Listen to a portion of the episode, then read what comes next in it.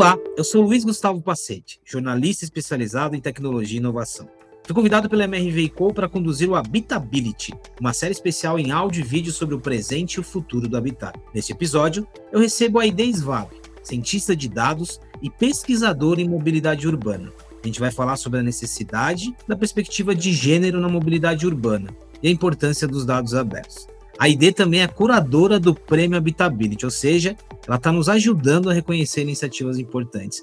Aide, bem-vinda, muito obrigado pela presença aqui no Habitability. Obrigada pelo convite. Sua biografia é extensa, tem muita coisa legal, tem uma junção ali de habilidades. Eu queria que você descrevesse rapidamente para a gente um pouquinho da tua trajetória e também até para contextualizar, né? Por que, que a gente está te ouvindo para falar sobre mobilidade? Bem, a minha formação original é engenharia civil, eu fiz meu mestrado em engenharia e planejamento de transportes, e a minha dissertação de mestrado foi a evolução dos padrões de mobilidade sob a perspectiva de gênero na região metropolitana de São Paulo. Então, foi nesse momento que aquilo que atravessava a minha vida, que é a questão de gênero, a minha militância política, se tornou objeto de pesquisa, né, com um pouco mais de formato, e aí também nesse lugar, nesse momento, que eu começo a ter que lidar com muitos dados, por evolução de padrões de mobilidade, que eu pego dados desde 67 do metrô de São Paulo, da pesquisa Origem e Destino, e aí eu começo a lidar com muitos, muitos, muitos, muitos dados, e eu entro nesse mundo dos dados também, mas aí eu começo, de fato, a entrar com habilidade de programação, e aí hoje me tornei cientista de dados e pesquisador em mobilidade urbana, sempre pela perspectiva de promover equidade no espaço urbano, entendendo que o transporte ele é um vetor de acesso ou de barreira para acessar outros direitos, como educação, como saúde, como trabalho. É muito importante a gente, aqui em toda essa série, né, nós tivemos vários episódios da série Habitability, falamos sobre mobilidade urbana, a gente falou sobre cidade inteligente, mas sem trazer o recorte da equidade, né? E para qualquer assunto, quando a gente fala de presente, futuro, transformação e mesmo tecnologia, a gente tem que trazer várias perspectivas, né? Aqui a gente não pode falar só da perspectiva de homens brancos, né, que geralmente foi a base da tecnologia até então, mas a gente tem vários olhares aqui. A nossa conversa ela vai muito por esse caminho.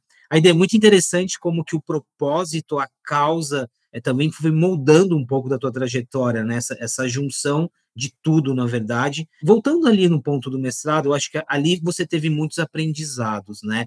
Nessa relação de gênero, de inclusão relacionada à mobilidade. Quais foram os principais insights ali? O que, que a pesquisa foi mostrando para você em relação à urgência de discutir esse assunto? O que eu achei muito interessante no começo, assim, interessante, é que eu busquei muitos artigos, né? Quando você faz pesquisa, você busca artigos relacionados a esse tema e, e tinha pouquíssima coisa produzida no Brasil. Inclusive, né, aquela você se pergunta, será que esse tema é relevante mesmo? Ninguém tá, tem pouca gente escrevendo sobre isso, mas eu vi que lá fora tinha muita gente já produzindo sobre isso, então que era de fato relevante, é, era um assunto que a gente precisava abrir essa pauta dentro da, da área acadêmica, dentro da área de pesquisa e também dentro da área do ativismo. Então a gente precisava trabalhar e eu fui nesse tema, foi no momento que eu decidi o tema de pesquisa. Então, acho que teve esse momento que foi muito importante. E aí, falando dos achados da pesquisa em si, então, porque eu acho que isso é um achado, né? Ter pouca coisa aqui de produção. Hoje a gente vê que já tem muita produção em relação a quando eu comecei a pesquisar, em 2013, por exemplo, quase 10 anos atrás,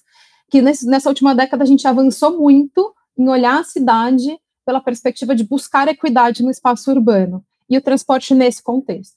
E aí, dentro da minha pesquisa, eu fui avaliar padrões quando fala de gênero e mobilidade, em geral, uma coisa que vem na cabeça, eu sei que deve ter vindo na cabeça de quem está ouvindo, é assédio sexual. Quando se fala de gênero e transporte, as pessoas pensam nisso. Existe essa pauta, é muito relevante. Mas eu acho que existe uma coisa além disso, né? A gente precisa olhar e fazer recortes, por exemplo, do ponto de vista econômico.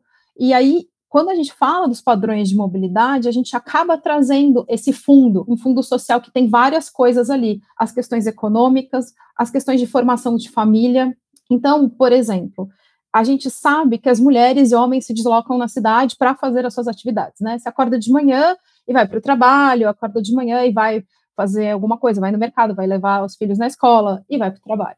E a gente começa a ver que entre homens e mulheres esses padrões são diferentes, porque de alguma forma essa sociedade que nos estrutura atribui papéis sociais diferentes a mulheres e homens, em especial na responsabilidade do que a gente chama de economia do cuidado, que, que seria economia do cuidado? literalmente o cuidar. Então, o cuidar dos filhos, o cuidar dos mais velhos, o cuidar da família, o abastecimento do lar, e no mercado, e na padaria, e na farmácia. Então, tudo isso gera atividades, e todas essas atividades geram deslocamentos. O que acontece é que, em geral, algumas atividades são mais desempenhadas por mulheres e, portanto, tem um certo padrão que é diferente de outras atividades que são mais específicas né, do, dos homens. Então, as mulheres, ainda que elas estejam no mercado de trabalho formal, assim como os homens, elas acumulam outras tarefas, né, o que a gente chama né, de dupla, tripla jornada. Isso implica que os padrões de deslocamento delas têm mais viagens. Então, ao longo do dia, elas fazem mais coisas, então a gente tem mais, abre aspas, que a gente chama de pernas de viagem, pedacinhos de viagem ao longo do dia. E o padrão masculino é mais pendular, casa-trabalho. A mulher, ela sai de casa, passa na escola, deixa o filho, passa na padaria, pega alguma coisa, vai para o trabalho, sai do trabalho, passa no mercado, pega o filho de volta, volta para casa. Então, é diferente a forma como se desloca, e isso também traz restrições, porque você tem um dia de 24 horas para todo mundo. Quando você tem que desempenhar mais atividades nesse mesmo espaço, e a escola do filho, né? A gente pensando aí, a escola do filho é um lugar fixo, o lugar de moradia é um lugar fixo, né?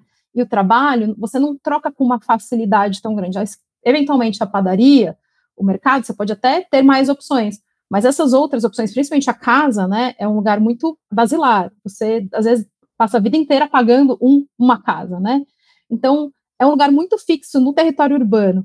Então você pensar como isso se desdobra a partir da residência, como esses padrões se, se dão, faz com que muitas vezes as mulheres tenham dentro das suas possibilidades de trabalho, um raio menor na cidade. Porque, como elas têm mais obrigações a cumprir ao longo da jornada, ao longo do dia, o trabalho que é possível para ela, ele tem que estar mais perto da casa do trabalho que é possível para o homem, porque ele não tem que desempenhar várias outras tarefas além de trabalhar no, mercado formal.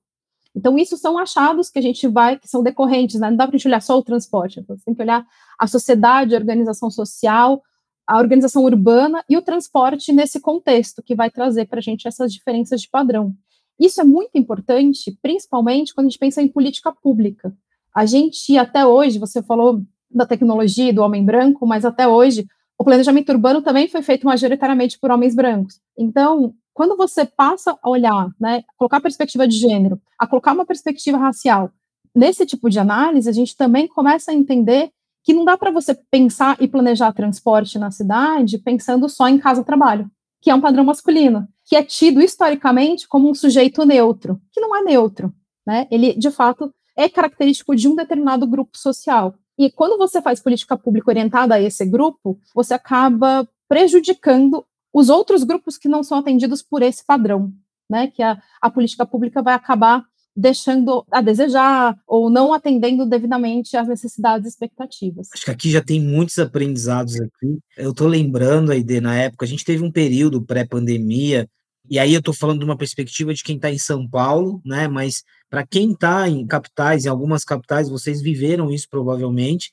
Mas aqui em São Paulo, por exemplo, a gente tem uma região ali, é Zona Sul, mas é uma região, digamos que é central, mas ela está bem afastada das zonas periféricas, e que a gente teve um boom de bicicletas, né, de aluguel de bicicletas e de patinetes, e essas bicicletas elas estavam num raio muito restrito, né? Eu mesmo moro na região periférica de Osasco, por exemplo, que está alguns quilômetros de São Paulo, e muita gente aqui não tinha acesso a essas bicicletas. Por que, que eu estou dando esse exemplo? Porque toda a perspectiva que você trouxe até agora mostra que, às vezes, a gente acha que a gente está inovando, né, que a gente está trazendo uma tecnologia, um recurso de mobilidade, mas que está servindo a, a, uma camada muito restrita. O exemplo que você deu, casa e trabalho, eu acho que ele ilustra o quanto a gente ficou, por muito tempo, na superficialidade e diante de só uma perspectiva.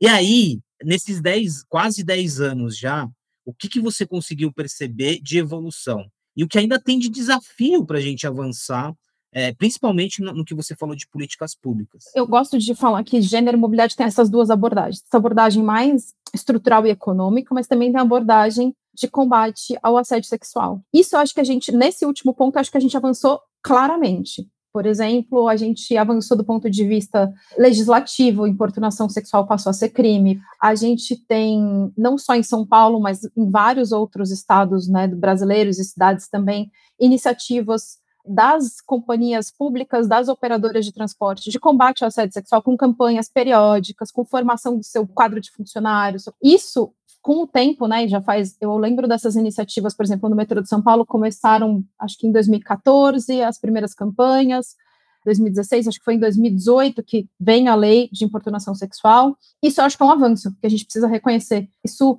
muda a política pública. Por quê? Porque quando a gente coloca, por exemplo, no contrato de concessão que as operadoras tenham formação sobre gênero para os seus funcionários, não é só sobre assédio sexual, a gente também vai acabar falando sobre outras coisas. Quando a gente vai falar sobre esses padrões diferentes, a gente vai explicar por que, que isso é importante nos transportes. Então, as coisas, elas se entrelaçam nesse lugar. Então, acho que a gente tem avançado, mas a gente não resolve essas questões mais estruturais e a gente não vai resolver questões de transporte só com transporte.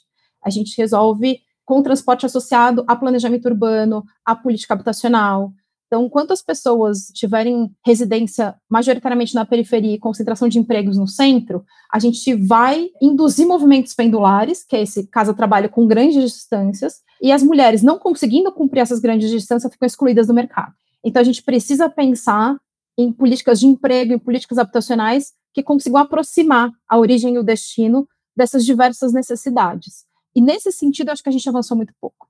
E 10 anos talvez seja realmente muito pouco tempo para se avançar. Porque quando a gente está falando de cidade, a gente precisa, de fato, pensar em plano diretor, pensar em, em políticas de mobilidade, e aí eu acho que a perspectiva tem que talvez ser mais longa, mas eu acho que falta ainda um fôlego e um planejamento que vise diminuir distâncias entre origem e destino e não só fazer mais transportes mais rápidos, mas que realmente pensem no espaço e que esses lugares precisam de fato estar mais próximos. Então, a gente, por exemplo, já tem políticas educacionais, então é muito mais comum você achar creches ou escolas no bairro, mas o serviço de bicicleta não necessariamente mas outras iniciativas não necessariamente. Então, a gente precisa pensar que essas iniciativas de transporte, ou que as iniciativas, principalmente ligadas a provimento de transporte e a provimento de fonte de renda, de trabalho, de emprego, que precisam ser distribuídas de forma equânime no espaço. E de, obviamente, também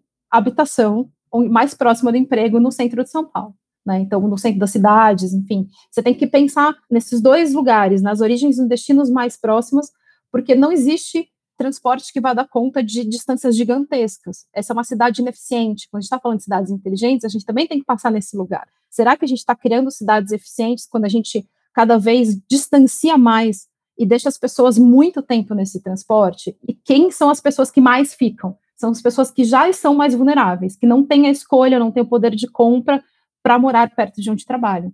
Então, nesse sentido, acho que a gente tem avançado muito pouco. Então, a minha avaliação é que depende da política que a gente olha, mas eu acho que eu tenho esperanças que a gente fazendo esse debate, eu vendo as produções, eu vendo a gente abordando essas questões ultimamente, eu acho que isso é um primeiro grande passo para que as políticas a partir daí mudem mesmo. Tem um aspecto aqui, e está muito claro na sua fala, né? Não só na parte de políticas públicas, mas o quanto que esse assunto ele envolve todos, e ele está relacionado a muitas vertentes aqui. Está relacionado à saúde, está relacionado à educação, está relacionado a consumo. A gente vem falando, no caso, especificamente das favelas, das periferias, independentemente da região do país, a gente tem 18 bilhões de reais aí que estão, que circulam, né? Tem uma discussão de consumo também muito importante. A ideia, falando de Brasil, né, eu acho que a gente, claro, a gente tem uma perspectiva do local de estudo também, mas aí o Brasil, se a gente olha para São Paulo mesmo, né, a periferia da Zona Sul é diferente da Oeste, por aí vai, se a gente vai para Manaus, para BH, a primeira pergunta, né? Quando a gente olha para o contexto de Brasil, o quanto a gente consegue ter pontos em comum e diferenças, e o que, que você consegue enxergar de avanços em outros estados, além de São Paulo? É, a gente tem algumas referências, a gente tem planos pilotos, a gente tem algum tipo de iniciativa que ajuda, de certa forma, como exemplo, entende? Como que a gente levaria essa nossa conversa dos dois aspectos, de desafios e oportunidades, olhando um contexto de Brasil também? Olha, do ponto de vista de desafios, como eu coloquei algumas coisas, por exemplo, olhando da perspectiva né, de gênero, de raça e de classe social, que a gente chama de uma perspectiva interseccional, a gente tem diferenças né, entre as regiões, mas as questões, por exemplo, os papéis sociais atribuídos às mulheres, essa questão da economia do cuidado, ela é muito homogênea ao longo do país. Você vai para o norte, você vai para o nordeste, você vai para o sul, sudeste, ainda assim se tem a ideia de que a responsável por fazer a família e a casa funcionar é a mulher, e que, portanto, uma quantidade de atividades vai recair sobre ela, e que tem um movimento de umas gerações mais jovens na divisão de tarefas do lar, na divisão de, de trabalhos, mas isso ainda é bastante incipiente, eu diria que isso é incipiente em todos os lugares. Então, acho que isso é o, algo que nos une, né? Esse problema, e eu acho que é o problema, porque quando você não divide equanimemente as tarefas, você também não dá iguais oportunidades. Agora, do ponto de vista de bons exemplos, eu acho que a gente precisava olhar para Fortaleza. Fortaleza é uma cidade, né, saindo né, do eixo aqui do Sudeste, Fortaleza é uma cidade que tem tido experiências muito interessantes do ponto de vista de mobilidade.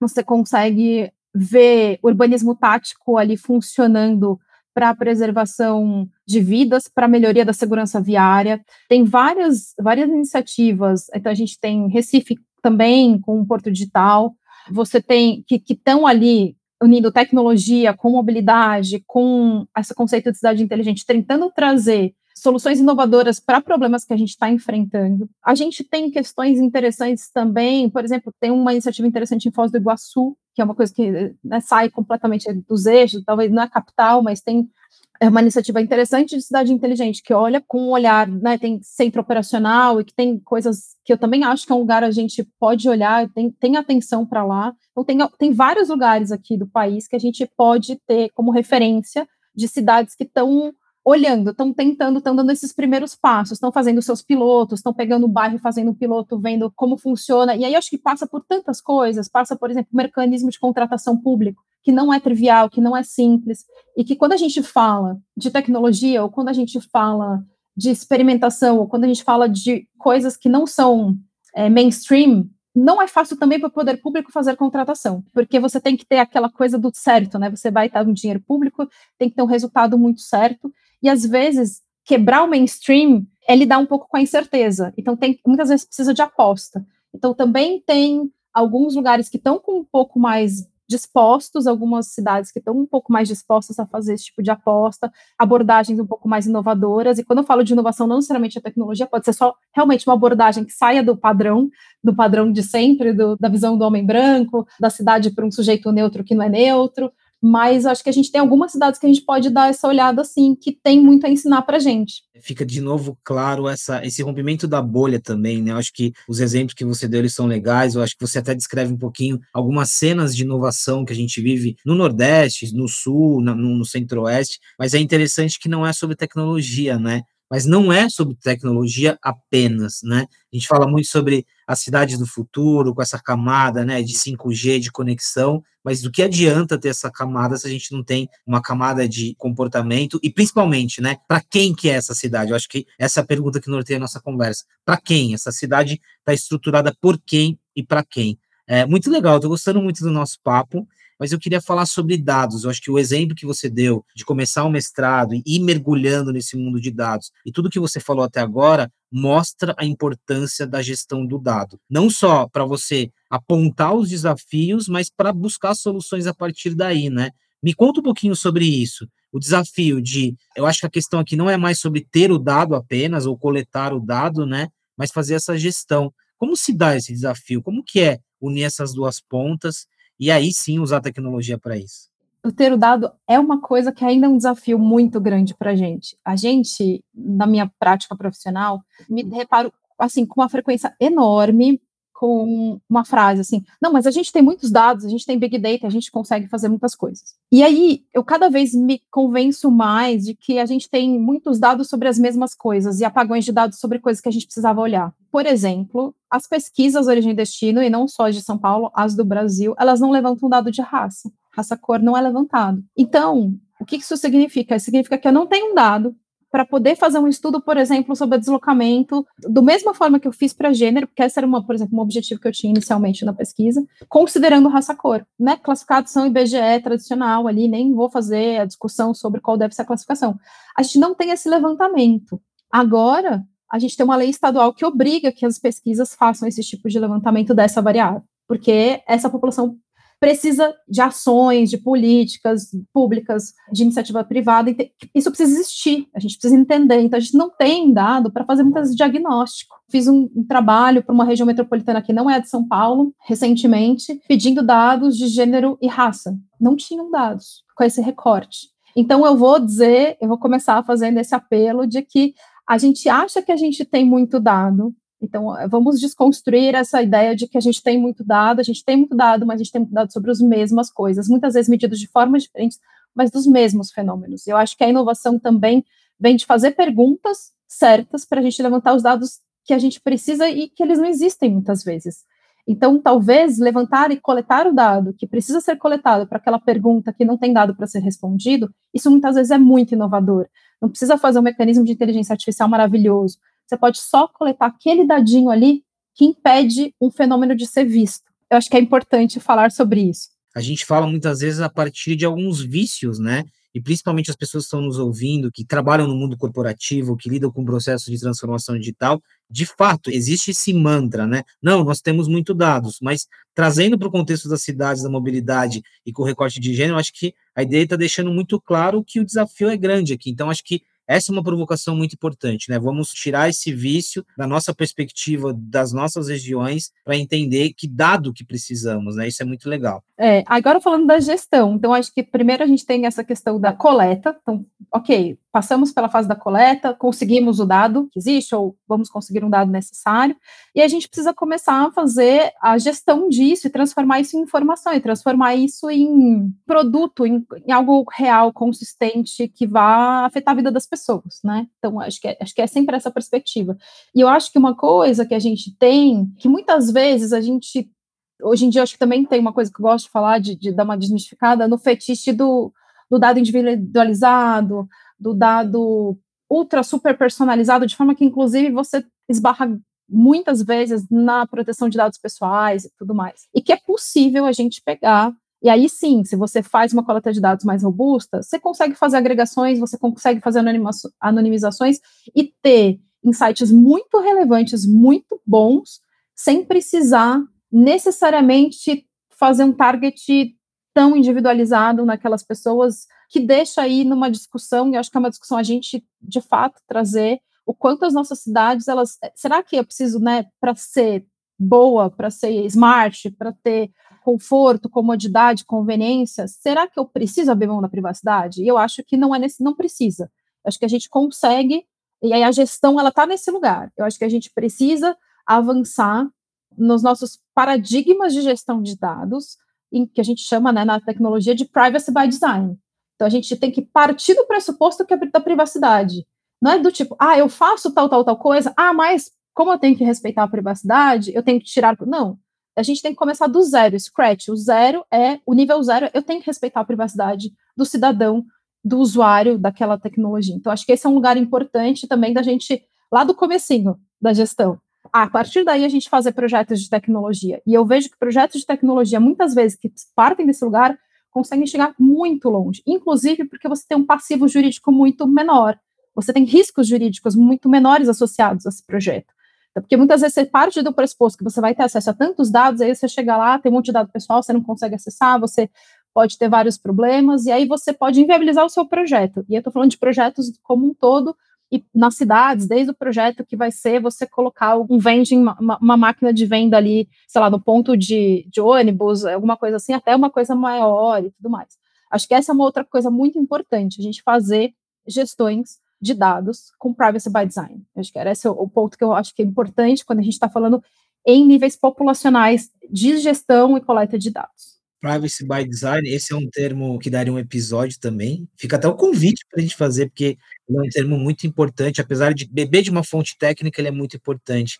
Aí, deixa eu, ainda nessa linha, você pincelou alguns momentos, já algumas respostas dessa minha pergunta, mas eu queria trazer um pouco a responsabilidade do, da iniciativa privada, né? E aí, empresas como a MRV, e sobretudo quando a gente olha para o mercado da construção, né? Eu acho que a relação está muito claro aqui a relação do habitar, da moradia com toda essa nossa conversa, como que a iniciativa privada tem, eu não vou dizer nem como ela pode contribuir, a responsabilidade que ela tem sobre essa nossa conversa, né? Porque eu acho que em vários momentos você deixou claro que são vários os agentes aqui, desde entidades, órgãos públicos, mas as empresas têm um papel muito importante. Então, é, de forma prática, qual é essa responsabilidade?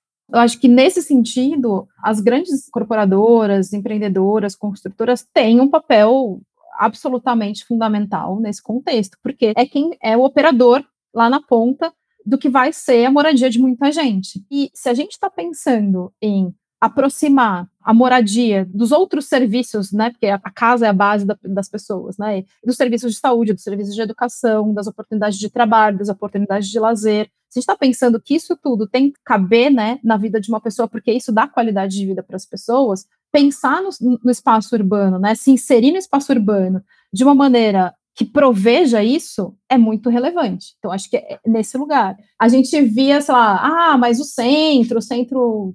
Tinha uma coisa meio ruim, né? O centro está meio abandonado e tal. A gente vê várias iniciativas privadas de retrofit no centro de São Paulo, em centro de outras capitais. Então, você consegue fazer revitalização de vários centros urbanos a partir de iniciativa privada, da iniciativa privada como um grande player. Obviamente, você tem aí um facilitador de políticas públicas, mas eu acho que isso é uma coisa, por exemplo, fundamental, porque é um lugar, em geral, nas cidades, que tem muita infraestrutura, que tem gerações que investiram naquele lugar de água, esgoto, é, pavimentação. Então, você tem uma infraestrutura que está ali disponível, instalada, e que muitas vezes a gente tem vazios urbanos nos lugares que tem uma super infraestrutura que são subaproveitados. Então, nesse sentido, eu acho que a iniciativa privada tem muito a contribuir e muito a, nesse contexto da mobilidade, né? E muito a encurtar distâncias, provendo aí habitação próxima das oportunidades da cidade. Aí eu queria muito te agradecer, porque há quase 10 anos você se dispôs, a, né, juntando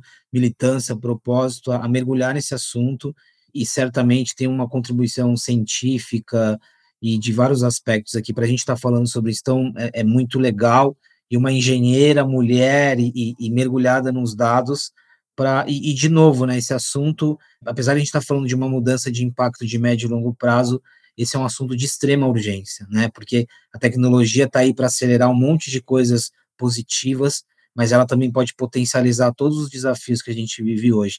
Eu tenho uma última perguntinha, e toda vez que eu trago aqui nas nossas conversas equidade, inclusão, eu gosto de fazer essa pergunta. Qual que é o papel de nós, homens, né? Homens, homens com recorte branco, privilegiados, nesse desafio, aí especificamente quando a gente fala da mulher aqui, qual que é o nosso papel, assim, qual que é a nossa responsabilidade diante dessa conversa? É uma super responsabilidade. acho que tem muito a ser feito. Então, acho que dá para começar dentro de casa, fazendo divisão de tarefas. Eu acho que isso é uma coisa muito relevante. Isso faz com que, por exemplo, o pai que leva o filho na escola e a mãe que busca, ou se é o pai que faz esse rolê dos filhos e a mãe que vai fazer o mercado e as outras coisas, se você começa a ter uma divisão mais equitativa das tarefas do cuidado, e aí eu tô falando tarefas do cuidado, é da casa, é dos filhos, é dos pais, porque o que acontece também muitas vezes em casais é que a mulher cuida dos pais e cuida do sogro e da sogra também. Né? Então, é muito mais raro você ver o inverso, ser o homem que vai fazer o papel do cuidador. Tomar para si o papel do cuidado, entender que o cuidado, existe uma economia do cuidado. O cuidado, ele precisa ser valorizado enquanto atividade, ele gasta tempo. Enquanto você está trabalhando numa atividade de cuidado, você não está fazendo alguma outra atividade. Então, ela é preciso ser valorizada, assim como todas as demais atividades do dia mudar esse paradigma esse, na cabeça dos homens é um lugar de muito transformação e isso individualmente possível, né? Porque tem coisas que eu acho que elas são mais estruturais. Então, por exemplo, eu acho que deveria ter, a gente está falando de equidade, eu acho que a gente deveria ter licenças parentais de mesmo tempo, porque senão é sempre um ônus para a mulher a licença maternidade de seis meses versus cinco dias do homem no mercado de trabalho, e, e a criança precisa de pai e mãe para ser criada. Então, por que não ter uma licença parental equânime, para que essa competitividade no mercado não seja injusta? Né? Então, isso é, é uma coisa, mas isso é mais estrutural. Agora, que homens individualmente podem fazer, eu acho que é entender que a economia do cuidado tomar isso para si, no dia a dia, na louça, na fralda, na, no mercado, no cuidado, no ir ver os pais, no pensar no presente, na carga mental de ah, o que, que vai ter que comprar no mercado, o que, que vai ter que fazer na feira, o que, que vai ter no jantar de hoje, que, de lembrar os aniversários da família, porque a mulher faz todo esse trabalho do cuidado. Acho que isso é uma coisa super fácil de começar. Tomar para si, eu acho que o que você disse agora define muito a nossa conversa, é, é responsabilidade de todos, né? E aí eu lembrei muito de um episódio que nós tivemos sobre senior living, né? Falando sobre a geração madura e falando dessa nossa relação também com os avós, com os pais. É, a ideia queria muito agradecer, a gente ficaria aqui por vários episódios falando sobre esse assunto, que ele, ele mescla uma discussão técnica, política, mas está muito claro que é sobre comportamento, é sobre mudança de atitude e é sobre abrir a mente em relação a muitas coisas. Muito obrigado, viu, de verdade. Obrigada a vocês pela oportunidade e deixo o convite para tomarmos para nós mesmos. é isso, tome para si. Você que é nosso ouvinte frequente, muito obrigado por estar em mais um episódio da Habitability. Você que chegou agora, tem uma série todinha aí para maratonar de assuntos que tem relação direta com o que a gente conversou aqui e sempre lembrando, nunca é somente sobre tecnologia, é sobre tecnologia humana. E reforçando aqui, a ideia curadora do Prêmio Habitability está ajudando a gente a reconhecer iniciativas importantes e que considere, sobretudo, gênero e inclusão. O podcast Habitability é um oferecimento da MRV Co, uma plataforma habitacional composta pela MRV e outras quatro marcas, Lugo, Sência, Résia e Urba.